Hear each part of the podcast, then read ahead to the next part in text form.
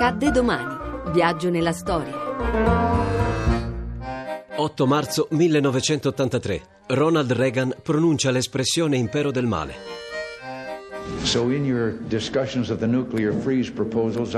Impero del male è lo slogan con il quale il presidente degli Stati Uniti Ronald Reagan descrisse l'Unione Sovietica in un discorso pronunciato l'8 marzo 1983 a Orlando davanti all'Associazione Evangelica Nazionale.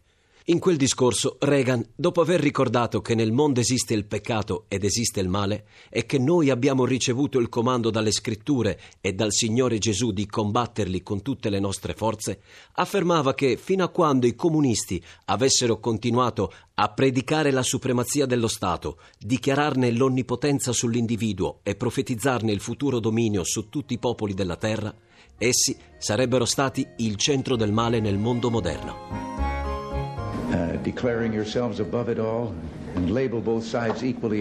Vi esorto a guardarvi dalla tentazione dell'orgoglio, la tentazione di ignorare i fatti storici, gli impulsi aggressivi di un impero del male, chiamando la corsa al riarmo un enorme fraintendimento e così sottrarvi alla lotta tra il giusto e l'ingiusto, tra il bene e il male.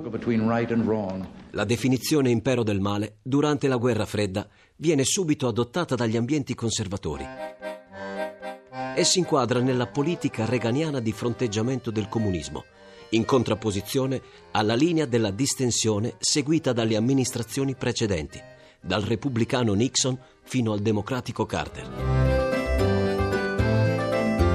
Un saluto da Daniele Monachella. Le ricerche sono di Mimi Micocci, alla parte tecnica Vittorio Bulgherini, la regia di Ludovico Suppa. La puntata è in podcast e streaming su radio1.rai.it.